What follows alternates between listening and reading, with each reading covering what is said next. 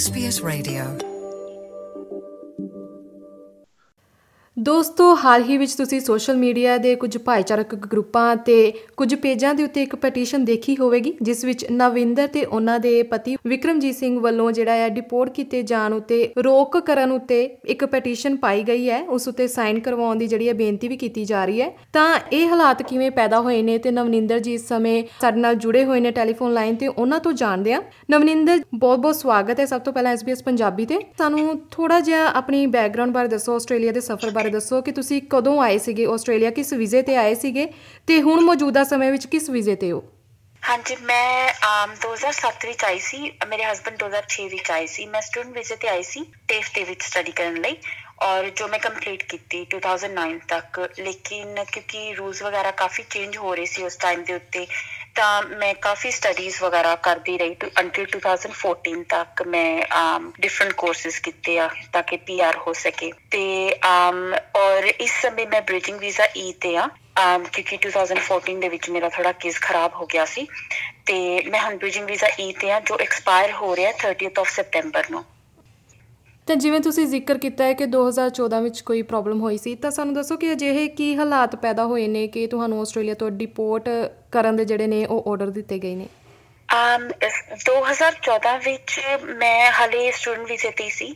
ਮੈਂ ਇੱਕ ਲਾਇਰ ਨੂੰ ਮਿਲੀ ਸੀ ਕਿ ਆਪਣੇ ਜੋ ਦੋਸਤ ਦੇ ਥਰੂ ਮਿਲੀ ਸੀ ਉਹਨਾਂ ਨੂੰ, ਤੇ ਉਹਨਾਂ ਨੇ ਮੈਨੂੰ ਪ੍ਰੋਮਿਸ ਕੀਤਾ ਸੀਗਾ ਕਿ ਵੀ ਮਤਲਬ ਤੁਹਾਡੀ ਪੀਆਰ ਅਪਲਾਈ ਕਰ ਦਾਂਗੇ ਕੁਕਰੀ ਦੇ ਬੇਸ ਤੇ, ਜਿਹੜੇ ਮੈਂ ਫਰਸਟ ਕੋਰਸ ਵਿੱਚ ਆਈ ਸੀ ਇੰਡੀਆ ਤੋਂ।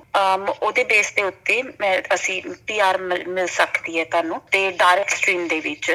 ਤੇ ਉਹਦੇ ਲਈ ਡਾਕੂਮੈਂਟਸ ਜੋ ਚਾਹੀਦੇ ਨੇ, ਜੋ ਜੋ ਸੀਗਾ ਮੇਰੇ ਕੋਲ ਮੈਂ ਦਿੱਤਾ। ਲੇਕਿਨ 2014 ਅਗਸਤ ਵਿੱਚ ਜਿਹੜਾ ਮੇਰਾ ਵੀਜ਼ਾ ਖਤਮ ਹੋ ਰਿਹਾ ਸੀਗਾ ਅਮ ਉਹਦੇ ਤੇ ਪਹਿਲਾਂ ਉਸਨੇ 457 ਵੀਜ਼ਾ ਅਪਲਾਈ ਕਰ ਦਿੱਤਾ। ਔਰ ਰਿਜੈਕਸ਼ਨ ਹੋ ਗਈ, ਕਦੋਂ ਹੋਈ ਮੈਨੂੰ ਨਹੀਂ ਪਤਾ, ਕਿਉਂਕਿ ਮੈਂ ਉਹਨੂੰ 30000 ਡਾਲਰ ਦਿੱਤੇ ਸੀ। ਔਰ ਜਦੋਂ ਵੈਨ ਆਈ ਜਦੋਂ ਮੈਨੂੰ ਫਾਈਂਡ ਆਊਟ ਹੋਇਆ, ਉਹਨੇ ਮੈਂ ਇੱਕ ਕੋਈ ਡਾਕੂਮੈਂਟ ਆਇਆ ਜਾਂ ਕਿ ਕੋਈ ਰਿਪਲਾਈ ਗਵਰਨਮੈਂਟ ਤੋਂ ਆਇਆ, ਉਹ ਉਹਦਾ ਆਫਿਸ ਉੱਥੇ ਨਹੀਂ ਸੀਗਾ। ਮੈਂ ਉਹਨੂੰ ਕਦੀ ਮਿਲ ਨਹੀਂ ਸਕੀ। ਲੇਕਿਨ ਜਦੋਂ ਮੈਂ ਉਹਨੂੰ ਦੁਬਾਰਾ ਮਿਲੀ ਕੁਝ ਮਹੀਨਿਆਂ ਬਾਅਦ, ਤੇ ਉਸਨੇ ਮੈਨੂੰ ਰეკਮੈਂਡ ਕੀਤਾ ਕਿ ਆਪਣਾ ਪ੍ਰੋਟੈਕਸ਼ਨ ਵੀਜ਼ਾ ਕਰ ਲੈਣੇ ਆ ਤੇ ਉਤੋਂ ਤੁਹਾਡਾ, ਮਤਲਬ ਅੱਗੇ ਟਾਈਮ ਮਿਲ ਜਾਏਗਾ ਤੇ ਤੁਸੀਂ, ਮਤਲਬ ਆਪਣਾ ਕੋਈ ਹੋਰ ਐਵੇਨਿਊ ਤੁਸੀਂ ਫਾਈਂਡ ਆਊਟ ਕਰ ਸਕਦੇ ਹੋ ਉਹਦੇ ਵਿਚਕਾਰ। ਤੇ ਸਿੰਸ ਸਾਡੇ ਕੋਲ, ਕਿਉਂਕਿ ਸਾਡਾ ਸਮੇਂ ਵੀ ਨਹੀਂ ਸੀ ਪਤਾ ਕਿ ਸਾਡਾ ਵੀਜ਼ਾ ਕਦੋਂ ਖਤਮ ਹੋ ਚੁੱਕਾ ਆ ਸਾਡੀ ਰਿਜੈਕਸ਼ਨ ਸੌਰੀ ਸਾਡੀ ਰਿਜੈਕਸ਼ਨ ਕਦੋਂ ਹੋਈ ਹੈ, ਮੈਨੂੰ ਇਹ ਵੀ ਤੱਕ ਨਹੀਂ ਸੀ ਪਤਾ। ਸੋ ਸਾਡੇ ਕੋਲ ਕੋਈ ਨਾ ਆਪਸ਼ਨ ਹੁੰਦੇ ਹੋਏ ਸਾਨੂੰ ਇਹਦੇ ਨਾਲ ਕਰਨਾ ਪਿਆ। ਤੇ ਉਸ ਤੋਂ ਬਾਅਦ 2015 ਵਿੱਚ ਸਾਡਾ ਵੀਜ਼ਾ ਨਵਾਂ ਲਾਂਚ ਹੋਇਆ ਪ੍ਰੋਟੈਕਸ਼ਨ ਵੀਜ਼ਾ ਤੇ ਉਸ ਨੂੰ ਵੀ ਜਾਰੀ ਤੇ ਮੈਂ ਬਹੁਤ ਸਾਰੇ ਵਕੀਲਾਂ ਦੇ ਕੋਲ ਗਈ ਆ ਮੈਂ ਵੀ ਕੁਝ ਹੋ ਸਕਦਾ ਇਸ ਇਸ ਸਮੇਂ ਵੀ ਆਪਾਂ ਕੁਝ ਵੀ ਕਰ ਸਕਦੇ ਆ ਜਾਂ ਕੋਈ ਹੋਰ ਐਵੇਨਿਊ ਫਾਈਂਡ ਆਊਟ ਕਰਨ ਦੀ ਕੋਸ਼ਿਸ਼ ਕੀਤੀ। ਤੇ ਮੈਂ ਫਿਰ ਇੱਕ ਹੋਰ ਲਾਇਰ ਨੂੰ ਮਿਲੀ 2016 ਦੇ ਵਿੱਚ। ਤੇ ਉਸ ਸਮੇਂ ਉਹਨਾਂ ਨੇ ਮੈਨੂੰ ਕਿਹਾ ਕਿ 187 ਜੋ ਆਰਐਸਐਮਐਸ ਵੀਜ਼ਾ ਹੁੰਦਾ ਆ ਸਪਾਂਸਰਸ਼ਿਪ ਸਟੇਟ ਸਪਾਂਸਰਸ਼ਿਪ ਹੁੰਦੀ ਹੈ, ਮੈਂ ਉਹਦੇ ਲਈ ਐਲੀਜੀਬਲ ਹੈਗੀ ਆ ਔਰ ਜੇਕਰ ਮੈਨੂੰ ਕੋਈ ਸਪਾਂਸਰ ਕਰਨ ਨੂੰ ਤਿਆਰ ਹੈਗਾ ਆ, ਤੇ ਮੈਂ ਕਰ ਸਕਦੀ ਆ ਕਿਉਂਕਿ ਮੈਂ ਕੁਕਰੀ ਕੀਤੀ ਹੋਈ ਸੀ, ਮੈਂ ਐਕਸਪੀਰੀਅੰਸਡ ਵੀ ਸੀਗੀ, ਮੈਂ ਰੈਸਟੋਰੈਂਟ 'ਚ ਕੰਮ ਵੀ ਕੀਤਾ ਹੋਇਆ ਸੀਗਾ ਸ਼ਾਰਟ ਪੀਰੀਅਡ ਆਫ ਟਾਈਮ ਔਰ ਮੇਰੇ ਹਸਬੰਡ ਨੇ ਵੀ ਕੀਤਾ ਹੋਇਆ ਸੀ ਫॉर ਲਾਈਕ 7 ਟੂ 8 ਇਅਰਸ ਉਹਨਾਂ ਨੇ ਕੰਮ ਕੀਤਾ ਹੋਇਆ ਸੀਗਾ ਰੈਸਟੋਰੈਂਟ ਵਿੱਚ ਤੇ ਸਾਡੇ ਕੋਲ ਪ੍ਰੋਪਰ ਟੈਲੈਂਟ ਔਰ ਸਕਿੱਲ ਦੋਨੋਂ ਹੀ ਸੀਗੇ। ਲੇਕਿਨ ਕਿਉਂਕਿ ਇਸ ਤਰੀਕੇ ਦਾ ਸਭ ਚੱਲ ਰਿਹਾ ਸੀਗਾ ਕਿ ਉਹ ਕਹਿ ਰਹੇ ਸੀਗੇ ਕਿ ਨਹੀਂ, ਪੈਸੇ ਦਿਓ, ਤੁਹਾਨੂੰ ਸਪਾਂਸਰ ਕਰ ਦਾਂਗੇ। ਅਸੀਂ ਗਲਤ ਰਸਤੇ ਤੇ ਚੱਲਣਾ ਨਹੀਂ ਸੀ ਚਾਹੁੰਦੇ, ਫਿਰ ਅਸੀਂ ਆਪਣੇ ਵਕੀਲ ਨਾਲ ਸਲਾਹ ਕਰਕੇ ਗੂਲਵਾ ਦੇ ਵਿੱਚ ਆ ਗਏ, ਜੋ ਐਡੀਲੇਟ ਤੋਂ 100 ਕਿਲੋਮੀਟਰ ਦੂਰ ਪੈਂਦਾਗਾ ਨੀਅਰ ਅਬਾਊਟ 100 ਕਿਲੋਮੀਟਰ ਦੂਰ ਉੱਥੇ ਪੈਂਦਾਗਾ ਤੇ ਅਸੀਂ ਉੱਥੇ ਆ ਕੇ ਆਪਣਾ ਰੈਸਟੋਰੈਂਟ ਖੋਲ ਦਿੱਤਾ। ਔਰ 2000 ਫਰਮ 2017 ਟੂ 19 ਤੱਕ ਫਿਰ ਦੁਬਾਰਾ ਰੂਲਸ ਚੇਂਜ ਹੁੰਦੇ ਰਹੇ, ਕਾਫੀ ਹੁੰਦੇ ਰਹੇ ਰੂਲਸ ਚੇਂਜ ਔਰ ਜਿਹੜੀ ਮੇਰੀ ਇੱਕ ਡਾਕੂਮੈਂਟ ਸੀਗਾ ਜੋ ਬਹੁਤ ਇੰਪੋਰਟੈਂਟ ਸੀਗਾ, ਜਿਹਦੇ ਵਿੱਚ ਇਹ ਦੱਸਣਾ ਸੀਗਾ ਕਿ ਵੀ ਮੈਂ ਆਥੈਂਟਿਕ ਕੁੱਕ ਹੈਗੀ ਆਂ ਵੀ ਮਤਲਬ ਮੈਂ ਰਿਕਰੂਟਮੈਂਟ ਮੈਨੂੰ ਆਥੈਂਟਿਕਲੀ ਕਰਿਆ ਗਿਆ ਹੈ ਆਪਣੀ ਰੈਸਟੋਰੈਂਟ ਵਿੱਚ। ਅਮ, ਉਹ ਡਾਕੂਮੈਂਟ ਅਸੀਂ ਸਾਈਨ ਕਰਾ ਕੇ ਸੈਂਡ ਕੀਤਾ, ਪਰ ਉਹ ਪਤਾ ਨਹੀਂ ਕਿਉਂ ਇਮੀਗ੍ਰੇਸ਼ਨ ਤੱਕ ਨਹੀਂ ਪਹੁੰਚਿਆ। ਅਮ ਉਸ ਦੀ ਵਜ੍ਹਾ ਦੇ ਨਾਲ ਕਿਉਂਕਿ ਮੇਰੀ ਅਕਸਰ ਦੋ ਵਾਰੀ ਹੋਇਆ ਕਿ ਵੀ ਮੇਰੀ ਜਾਂ ਤਾਂ ਇਨਕੰਪਲੀਟ ਐਪਲੀਕੇਸ਼ਨ ਪਈ ਹੈ ਜਾਂ ਗਲਤ ਐਪਲੀਕੇਸ਼ਨ ਮੇਰੀ ਇਮੀਗ੍ਰੇਸ਼ਨ 'ਚ ਪਈ ਹੈ, ਜਿਹਦੀ ਵਜ੍ਹਾ ਦੇ ਨਾਲ ਮੈਂ ਅੱਜ ਇਸ ਸਿਚੁਏਸ਼ਨ ਵਿੱਚ ਆ ਤਾਂ ਨਵੀ, ਤੁਹਾਨੂੰ ਕੀ ਲੱਗਦਾ ਹੈ ਕਿ ਕਿਤੇ ਤੁਹਾਡੀਆਂ ਵੀ ਕੁਝ ਗਲਤੀਆਂ ਰਹੀਆਂ ਨੇ ਇਸ ਪਿੱਛੇ? ਆ ਮੇਰੀ ਗਲਤੀ ਤਾਂ ਇੰਨੀ ਰਹੀ ਹੈ ਕਿ ਵੀ ਮੈਂ ਇੱਕ ਗਲਤ ਬੰਦੇ ਦੇ ਉੱਤੇ ਭਰੋਸਾ ਕਰ ਲਿਆ। ਆ ਲੇਕਿਨ ਜੇ ਮੈਂ ਹੁਣ ਇਹ ਕਹਾਂ ਕਿ ਮੈਂ ਇਮੀਗ੍ਰੈਂਟ ਆ ਬਾਹਰੋਂ ਆਈ ਆ ਮੈਂ ਸਾਰੇ ਲਾਜ਼ ਔਰ ਰੈਗੂਲੇਸ਼ਨਸ ਨੂੰ ਨਹੀਂ ਸਮਝਦੀ। ਮੈਂ ਉਹਨਾਂ ਦੇ ਉੱਤੇ ਭਰੋਸਾ ਕੀਤਾ ਕਿ ਉਹਨਾਂ ਕੋਲ ਲਾਅ ਡਿਗਰੀ ਹੈਗੀ ਹੈ ਕੁਆਲੀਫਾਈਡ ਹੈਗੇ ਨੇ, ਉਹ ਮੈਨੂੰ ਸਹੀ ਗਾਈਡੈਂਸ ਦੇਣਗੇ। ਔਰ ਗਾਈਡੈਂਸ ਤਾਂ ਉਹਨਾਂ ਨੇ ਕੀ ਦੇਣੀ ਸੀ ਸਭ ਕੁਝ ਹੋਰ ਕੰਮ ਖਰਾਬ ਹੋ ਗਿਆ। ਹਾਂਜੀ ਮੈਨੂੰ ਸ਼ਾਇਦ ਮੈਂ ਸੈਕੰਡ ਓਪੀਨੀਅਨ ਵੀ ਲਿੱਤੀ ਉਸ ਟਾਈਮ ਦੇ ਉੱਤੇ ਤੇ ਸ਼ਾਇਦ ਮੈਂ ਗਲਤ ਗਲਤ ਲੋਕਾਂ ਦੇ ਉੱਤੇ ਭਰੋਸਾ ਕਰ ਲਿਆ ਇਹ ਮੇਰੀ ਬਹੁਤ ਵੱਡੀ ਗਲਤੀ ਹੋ ਗਈ। ਤਾਂ ਨਵਨਿੰਦਰ ਇੱਕ ਹੋਰ ਗੱਲ ਕਿ ਤੁਸੀਂ ਪੈਟੀਸ਼ਨ ਜਿਹਦੇ ਬਾਰੇ ਆਪਾਂ ਸ਼ੁਰੂਆਤ 'ਚ ਜ਼ਿਕਰ ਕੀਤਾ ਸੀਗਾ ਕਿ ਪੈਟੀਸ਼ਨ ਤੁਸੀਂ ਬੇਨਤੀ ਕਰ ਰਹੇ ਹੋ ਆਪਣੇ ਭਾਈਚਾਰੇ ਨੂੰ ਕਿ ਉਹ ਸਾਈਨ ਕਰਨ। ਤਾਂ ਕਿਸ ਤਰ੍ਹਾਂ ਦਾ ਹੁੰਗਾਰਾ ਮਿਲਿਆ ਹੈ? ਕਿੰਨੇ ਸਾਈਨ ਤੁਹਾਨੂੰ ਚਾਹੀਦੇ ਨੇ ਤੇ ਕਿੰਨੇ ਸਾਈਨ ਹੁਣ ਤੱਕ ਮਿਲ ਚੁੱਕੇ ਨੇ? ਮੈਂ ਸਾਨੂੰ 35000 ਤੋਂ ਵੱਧ ਸਾਈਨ ਹੋ ਰਹੇ ਨੇ। ਸਾਨੂੰ ਹਰ 3 ਮਿੰਟ ਬਾਅਦ ਇੱਕ ਸਾਈਨ ਆ ਰਿਹਾ ਹੈ। ਔਰ ਸਾਨੂੰ ਬਹੁਤ ਵਧੀਆ ਰਿਸਪਾਂਸ ਮਿਲਿਆਗਾ ਆਪਣੀ ਸੋਸਾਇਟੀ ਆਪਣੀ ਕਮਿਊਨਿਟੀ ਤੋਂ ਵੀ ਮਿਲਿਆਗਾ ਜਿਸ ਜਗ੍ਹਾ ਲੋਕਲ ਜੋ ਹੈਗੇ ਨੇ, ਉਹਨਾਂ ਤੋਂ ਵੀ ਬਹੁਤ ਵਧੀਆ ਰਿਸਪਾਂਸ ਮਿਲਿਆ 35000 ਹੋ ਗਿਆ ਔਰ ਹੁਣ 50 ਦੀ ਲਾਈਨ ਦੇ ਵਿੱਚ ਚੱਲ ਰਹੇ ਨੇ ਵੀ ਥੋੜੇ ਜਿਹਾ ਹੋਰ ਸਾਈਨ ਮਿਲ ਜੇ। ਸਾਈਨ ਤਾਂ ਕੰਟੀਨਿਊਸਲੀ ਆ, ਔਰ 2500 ਤੱਕ ਈਮੇਲਸ ਜੋ ਐਂਡਰੂ ਜਾਇਲਸ ਨੂੰ ਪਹੁੰਚ ਚੁੱਕੀਆਂ ਨੇ ਮੇਰੇ ਵਾਸਤੇ ਵੀ ਕੁਝ ਕਰੋ। ਮੇਰੇ, ਮੇਰੀ ਸਪੋਰਟ ਵਿੱਚ, ਮੇਰੇ ਔਰ ਮੇਰੇ ਹਸਬੰਡ ਦੀ ਸਪੋਰਟ ਦੇ ਵਿੱਚ ਜੋ ਈਮੇਲਸ ਪਹੁੰਚ ਚੁੱਕੀਆਂ ਨੇ। ਉਤੋਂ ਰਿਬੇਕਾ ਸ਼ਾਰਕੀ ਜੋ ਐਮਪੀ ਹੈਗੇ ਨੇ ਲੋਕਲ ਐਮਪੀ ਉਹਨਾਂ ਨੇ ਮੈਨੂੰ ਸਪੋਰਟ ਲੈਟਰ ਦਿੱਤੀਆਂ ਨੇ। ਉਹਨਾਂ ਨੇ ਪ੍ਰੀਵੀਅਸ ਜੋ ਗਵਰਨਮੈਂਟ ਸੀਗੀ, ਉਹਨਾਂ ਨੂੰ ਵੀ ਸਪੋਰਟ ਲੈਟਰ ਭੇਜਿਆ ਸੀਗਾ ਮੇਰੇ ਵੀਜ਼ੇ ਮੇਰੀ ਸਿਚੁਏਸ਼ਨ ਵਾਸਤੇ ਉਸ ਨੂੰ ਠੀਕ ਕਰਨ ਲਈ। ਔਰ ਐਂਡਰੂ ਜਾਇਲਸ ਨੂੰ ਵੀ ਉਹਨਾਂ ਨੇ ਪਰਸਨਲ ਸਪੋਰਟ ਲੈਟਰਸ ਭੇਜਿਆ ਮੇਰੇ ਵਾਸਤੇ ਈਮੇਲਸ ਉਹਨਾਂ ਨੂੰ ਕਰੀਆਂ। ਫਿਰ ਜੋ ਮੇਅਰ ਕੀਤ ਪਾਰਕਸ ਹੈਗੇ ਨੇ, ਉਹਨਾਂ ਨੇ ਵੀ ਸਪੋਰਟ ਲੈਟਰ ਦਿੱਤੀ ਸੀ ਔਰ ਉਹਨਾਂ ਨੇ ਰੀਸੈਂਟਲੀ ਇੰਟਰਵਿਊ ਵੀ ਦਿੱਤੀ ਸੀ ਮੇਰੇ ਵਾਸਤੇ। ਸੋ ਲੋਕਲ ਜੋ ਕਮਿਊਨਿਟੀ ਹੈਗੀ ਹੈ ਕਿਉਂਕਿ ਮੇਰਾ ਰੈਸਟੋਰੈਂਟ ਸੀਗਾ, ਮੈਂ 4.5 ਸਾਲ ਰੈਸਟੋਰੈਂਟ ਚਲਾਇਆ ਗੁਰਵਾ ਦੇ ਵਿੱਚ। ਉੱਥੋਂ ਦੀ ਜੋ ਕਮਿਊਨਿਟੀ ਹੈ ਉਹਨਾਂ ਨੇ ਮੇਰਾ ਬਹੁਤ ਸਾਥ ਦਿੱਤਾ। ਇਵਨ ਕੱਲ ਵੀ ਬਹੁਤ ਸਾਰੇ ਲੋਕ ਆਏ ਸੀਗੇ ਸਾਡੀ ਹੈਲਪ ਕਰਨ ਲਈ, ਕਿਉਂਕਿ ਖਾਲਸਾ ਏਡ ਵਾਲੇ ਆਏ ਸੀ ਸਾਡੀ ਸਪੋਰਟ ਵਿੱਚ। ਉਹਨਾਂ ਨੇ ਵੀਡੀਓ ਕਰੀ ਸੀਗੀ ਤਾਂ ਕਿ ਉਹ ਥੋੜਾ ਜਿਹਾ ਹੋਰ ਰਿਸਪੌਂਸ ਮਿਲ ਸਕੇ ਸਾਨੂੰ ਉਹਦੇ ਬੇਸ ਦੇ ਉੱਤੇ। ਤੇ ਲੋਕਲ ਜੋ ਹੈਗੇ, ਜਿਨ੍ਹਾਂ ਨੂੰ ਵੀ ਪਤਾ ਲੱਗਾ ਕਿ ਵੀ ਉਹ ਇਸ ਤਰੀਕੇ ਨਾਲ ਹੈਗਾ, ਸਾਡੀ ਸਪੋਰਟ 'ਚ ਖੜੇ ਹੋਣਗੇ, ਤੇ ਉਹ ਆਏ। ਤੇ ਬ੍ਰੌਨਵਿਨ ਲਿਊਇਸ ਜਿਹੜੇ ਕਾਉਂਸਲਰ ਹੈਗੇ ਨੇ ਅਲੈਗਜ਼ੈਂਡਰੀਆ ਦਾ ਵਿੱਚ ਅਲੈਗਜ਼ੈਂਡਰੀਨਾ ਕਾਉਂਸਲ ਵਿੱਚ, ਉਹ ਵੀ ਆਏ ਸੀਗੇ ਸਾਡੀ ਸਪੋਰਟ ਵਿੱਚ। ਸੋ ਸਾਨੂੰ ਬਹੁਤ ਵਧੀਆ ਸਪੋਰਟ ਮਿਲ ਰਹੀ ਹੈ। ਜੋ ਆਪਣੀ ਕਮਿਊਨਿਟੀ ਆਪਣੀ ਲੈਂਗੁਏਜ ਦੀ ਕਮਿਊਨਿਟੀ ਦੀ ਗੱਲ ਕਰਦਾ, ਆਪਣੀ ਪੰਜਾਬੀ, ਆਪਣੀ ਇੰਡੀਅਨ ਕਮਿਊਨਿਟੀ ਦੀ, ਉੱਥੋਂ ਵੀ ਬਹੁਤ ਵਧੀਆ ਰਿਸਪਾਂਸ ਮਿਲਿਆਗਾ ਹਰ ਕੋਈ ਨਾਲ ਖੜੇ ਹੋਣ ਨੂੰ ਤਿਆਰ ਹੈ। ਹਰ ਕੋਈ ਸਾਡੀ ਹੈਲਪ ਕਰ ਰਿਹਾ। ਖਾਲਸਾ ਏਡ ਹੈਲਪ ਕਰ ਰਹੇ ਨੇ। ਸਿੱਖ ਫੈਡਰੇਸ਼ਨ ਜੋ ਹੈਗੇ ਨੇ, ਉਹਨਾਂ ਨੇ ਵੀ ਮੈਨੂੰ ਕਾਫੀ ਵਧੀਆ ਰਿਸਪਾਂਸ ਦਿੱਤਾਗਾ ਸੋ ਬਹੁਤ ਬਹੁਤ ਬਹੁਤ ਜ਼ਿਆਦਾ ਧੰਨਵਾਦ ਹੈ ਕਿ ਉਹ ਉਹਨਾਂ ਨੇ ਸਾਨੂੰ ਸਮਝਿਆ ਔਰ ਸਾਡੇ ਨਾਲ ਖੜੇ ਨੇ ਇਸ ਸਮੇਂ ਇੰਨੇ ਇੰਨੇ ਮੁਸ਼ਕਿਲ ਟਾਈਮ ਦੇ ਵਿੱਚ। ਤੇ ਨਵਨਿੰਦਰ ਇਸ ਵਾਰ ਕੀ ਪੇਪਰ ਵਰਕ ਦੇ ਉੱਤੇ ਪੂਰਾ ਜ਼ੋਰ ਦੇ ਰਹੇ ਹੋ? ਜਿਵੇਂ ਕਿ ਪਹਿਲਾਂ ਤੁਹਾਡੀਆਂ ਕੁਝ ਖਾਮੀਆਂ ਰਹੀਆਂ ਨੇ ਫਾਈਲ ਦੇ ਵਿੱਚ ਤਾਂ ਭਾਈਚਾਰੇ ਦੀ ਸਪੋਰਟ ਤੋਂ ਇਲਾਵਾ ਤੁਹਾਡੇ ਵੱਲੋਂ ਕੀ ਕੋਸ਼ਿਸ਼ਾਂ ਕੀਤੀਆਂ ਜਾ ਰਹੀਆਂ ਨੇ ਇਸ ਵਾਰ? ਮੇਰੇ ਲਾਇਰ ਹੈਗੇ ਨੇ ਆਈਕ੍ਰੀਸ਼ਨ ਸੋਲੂਸ਼ਨ ਤੋਂ ਮਾਰਕ ਗਲੇਸਬਰਗ 2019 ਤੋਂ ਹੀ ਉਹਨਾਂ ਨੇ ਮੇਰੀ ਕਾਫੀ ਸਪੋਰਟ ਕੀਤੀ, ਜਿਵੇਂ ਉਹਨਾਂ ਨੇ ਮੇਰੀ ਫਾਈਲ ਤਿਆਰ ਕਰੀ ਸੀਗੀ ਮਿਨਿਸਟਰੀਅਲ ਇੰਟਰਵੈਂਸ਼ਨ ਵਿੱਚ। ਉਹਨਾਂ ਨੇ ਦੋ ਮਿਨਿਸਟਰੀਅਲ ਇੰਟਰਵੈਂਸ਼ਨ ਅਪਲਾਈ ਅਪਲਾਈ ਕੀਤੀ ਜੋ ਫੇਲ ਹੋ ਗਈ, ਜੋ ਰਿਜੈਕਟ ਹੋ ਗਈ ਵਿਦਆਊਟ ਰੈਫਰਲ ਮਤਲਬ ਮਿਨਿਸਟਰ ਤੱਕ ਪਹੁੰਚੀ ਨਹੀਂ ਡਿਪਾਰਟਮੈਂਟ ਨੇ ਹੀ ਕਰ ਦਿੱਤੀ।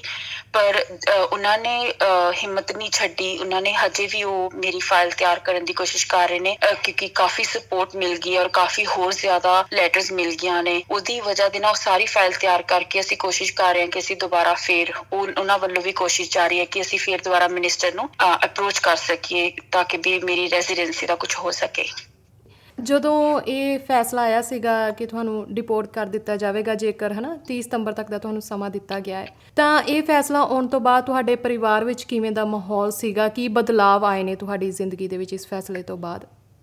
um ਅਸੀਂ ਐਕਸਪੈਕਟ ਨਹੀਂ ਸੀ ਕੀਤਾ ਇਹ ਵਾਲਾ ਜਵਾਬ, ਕਿਉਂਕਿ ਮੈਂ ਏਜ ਕੇਅਰ ਵਰਕਰ ਹੈਗੀ ਆ ਔਰ ਮੇਰੇ ਸਰਕਮਸਟੈਂਸਸ ਵੀ ਕਾਫੀ ਚੇਂਜ ਹੋਇਆ ਇਨਕਲੂਡਿੰਗ ਜਿਹੜੀ ਕਮਿਊਨਿਟੀ ਦੀ ਹੈਲਪ ਕੀਤੀ ਤੇ ਇਵਨ ਜੋ ਮੇਰਾ ਲਾਇਰ ਹੈਗਾ ਜਿਨ੍ਹਾਂ ਨੇ ਮੈਨੂੰ ਇਹ ਵਾਲਾ ਮੈਸੇਜ ਰਿਲੇ ਕੀਤਾ 4 ਜੁਲਾਈ ਨੂੰ, ਉਹਨਾਂ ਨੇ ਵੀ ਐਕਸਪੈਕਟ ਨਹੀਂ ਸੀ ਕੀਤਾ ਇਹ ਵਾਲਾ ਵੀ ਰਿਜੈਕਟ ਹੋ ਜਾਏਗਾ। ਜਦੋਂ ਇਹ ਹੋਇਆ ਤਾਂ ਉਸ ਤੋਂ ਬਾਅਦ ਐਵੇਂ ਲੱਗਦਾ ਕਿ ਜਿਵੇਂ ਸਭ ਕੁਝ ਹੀ ਖਤਮ ਹੋ ਗਿਆ ਸਾਡੇ ਵਾਸਤੇ।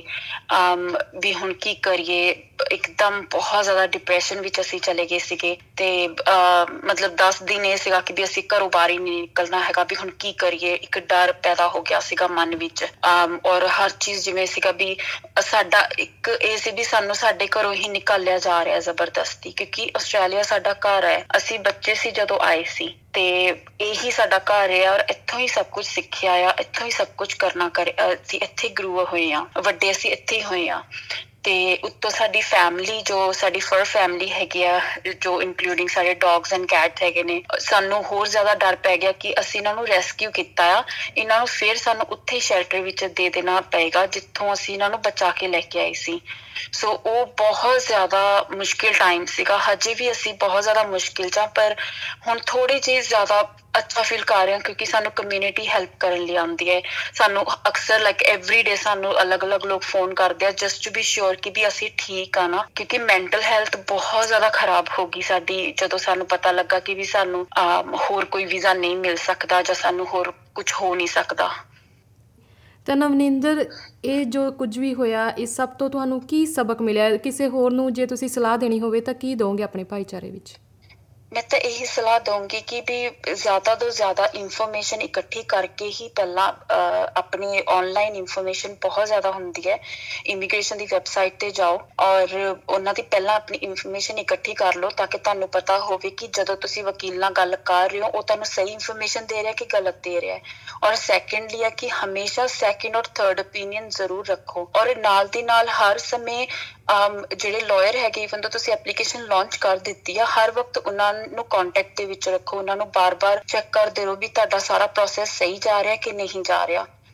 ਇਹ ਬਹੁਤ ਜ਼ਰੂਰੀ ਹੈ ਕਿਉਂਕਿ ਜਦੋਂ ਤੁਸੀਂ ਕਿਤੇ ਵੀ ਗਲਤੀ ਕੀਤੀ, ਕਿਸੇ ਵੀ ਜਗ੍ਹਾ ਤੇ ਥੋੜੀ ਜਿਹੀ ਭੁੱਲ ਚੁੱਕ ਹੋ ਗਈ ਸਾਰਾ ਕੰਮ ਖਰਾਬ ਹੋ ਜਾਂਦਾ ਹੈਗਾ। ਮੈਂ ਬਹੁਤ ਸਾਰੇ ਲੋਕ ਦੇਖੇ ਹੈ, ਮੈਂ ਖੁਦ ਆਪਣੀ ਸਿਚੁਏਸ਼ਨ ਚੋਂ ਨਿਕਲੀ ਹਾਂ ਕਿ ਆਪਾਂ ਬਹੁਤ ਜ਼ਿਆਦਾ ਰਿਲੈਕਸ ਹੋ ਜੰਨੇ ਆ ਜਦੋਂ ਆਪਾਂ ਕਹਿੰਨੇ ਵੀ ਹਾਂਜੀ, ਚਲੋ ਲਾਇਰ ਨੂੰ ਪੈਸੇ ਦੇ ਦਿੱਤੇ ਆ ਲਾਇਰ ਨੂੰ ਸਾਰਾ ਕੁਝ ਪਤਾ, ਉਹ ਕਰ ਹੀ ਰਿਹਾਗਾ ਉਹਦੀ ਸਲਾਹ ਦੇ ਨਾਲ ਆਪਾਂ ਚੱਲਦੇ ਆਪਾਂ ਸੈਕੰਡ ਓਪੀਨੀਅਨ ਲੈਣ ਦੀ ਵੀ ਨਹੀਂ ਸੋਚਦੇ ਜਾਂ ਆਪਾਂ ਇਹ ਨਹੀਂ ਸੋਚਦੇ ਕਿ ਵੀ ਇਮੀਗ੍ਰੇਸ਼ਨ ਦੀ ਵੈਬਸਾਈਟ ਹੈਗੀ ਉੱਥੇ ਸਾਰੀ ਇਨਫੋਰਮੇਸ਼ਨ ਹੈਗੀ ਹੈ ਉੱਥੇ ਇੱਕ ਵਾਰੀ ਪੜ੍ਹ ਲਈਏ, ਜੇ ਤੁਸੀਂ ਖੁਦ ਕੌਨਫੀਡੈਂਟ ਨਹੀਂ ਹੋ ਆਪਣੀ ਐਪਲੀਕੇਸ਼ਨ ਲਾਂਚ ਕਰਨ ਲਈ, ਕਮ ਸੇ ਕਮ ਉੱਥੋਂ ਪੜ੍ਹ ਕੇ ਇਨਫੋਰਮੇਸ਼ਨ ਇਨਫ ਹੋਵੇ ਤੁਹਾਡੇ ਕੋਲ ਕਿ ਤੁਹਾਨੂੰ ਪਤਾ ਹੋਵੇ ਕਿ ਤੁਹਾਨੂੰ ਸਹੀ ਸਲਾਹ ਦਿੱਤੀ ਜਾ ਰਹੀ ਹੈ ਕਿ ਗਲਤ ਸਲਾਹ ਦਿੱਤੀ ਜਾ ਰਹੀ ਹੈ। ਇਹ ਬਹੁਤ ਇੰਪੋਰਟੈਂਟ ਹੈ। ਮਤਲਬ ਕਿ ਸਿਰਫ ਪੈਸਿਆਂ ਦੇ ਨਾਲ ਵੀਜ਼ਾ ਖਰੀਦਣ ਵਾਲੀ ਸੋਚ ਨਹੀਂ ਰੱਖਣੀ ਚਾਹੀਦੀ, ਆਪਣੇ ਪੇਪਰ ਵਰਕ ਤੇ ਆਪ ਵੀ ਜਿਹੜਾ ਧਿਆਨ ਦੇਣਾ ਚਾਹੀਦਾ ਹੈ। ਹਾਂਜੀ, ਪੈਸੇ ਦੇ, ਪੈਸੇ ਚਲੋ ਲੱਗਦੇ ਸਭ ਨੂੰ ਪਤਾ ਆ, ਲੇਕਿਨ ਕੱਲੇ ਪੈਸਿਆਂ ਦੇ ਉੱਤੇ ਸਭ ਕੁਝ ਨਹੀਂ ਹੁੰਦਾ। ਤੁਹਾਨੂੰ ਖੁਦ ਨੂੰ ਪਤਾ ਹੋਣਾ ਚਾਹੀਦਾ ਵੀ ਹੋ ਕੀ ਰਿਹਾ ਹੈਗਾ। ਸਭ ਐਪਲੀਕੇਸ਼ਨ ਚੱਲ ਕਿੱਥੇ ਰਹੀ ਹੈ? ਕਿਉਂਕਿ ਅਕਸਰ ਕੀ ਹੁੰਦਾ ਕਿ ਵਕੀਲ ਕਹਿੰਦੇ, ਚਲੋ ਇੱਥੇ ਸਾਈਨ ਕਰ ਦਿਓ, ਆਪਾਂ ਸਾਈਨ ਕਰਦੇ ਆਪਾਂ ਕਈ ਵਾਰੀ ਡਾਕੂਮੈਂਟ ਤੱਕ ਨਹੀਂ ਪੜ੍ਹਦੇ ਹੈਗੇ। ਡਾਕੂਮੈਂਟ ਨੂੰ ਪੜ੍ਹ ਕੇ, ਸਮਝ ਕੇ ਫੇਰ ਸਾਈਨ ਕਰੋ।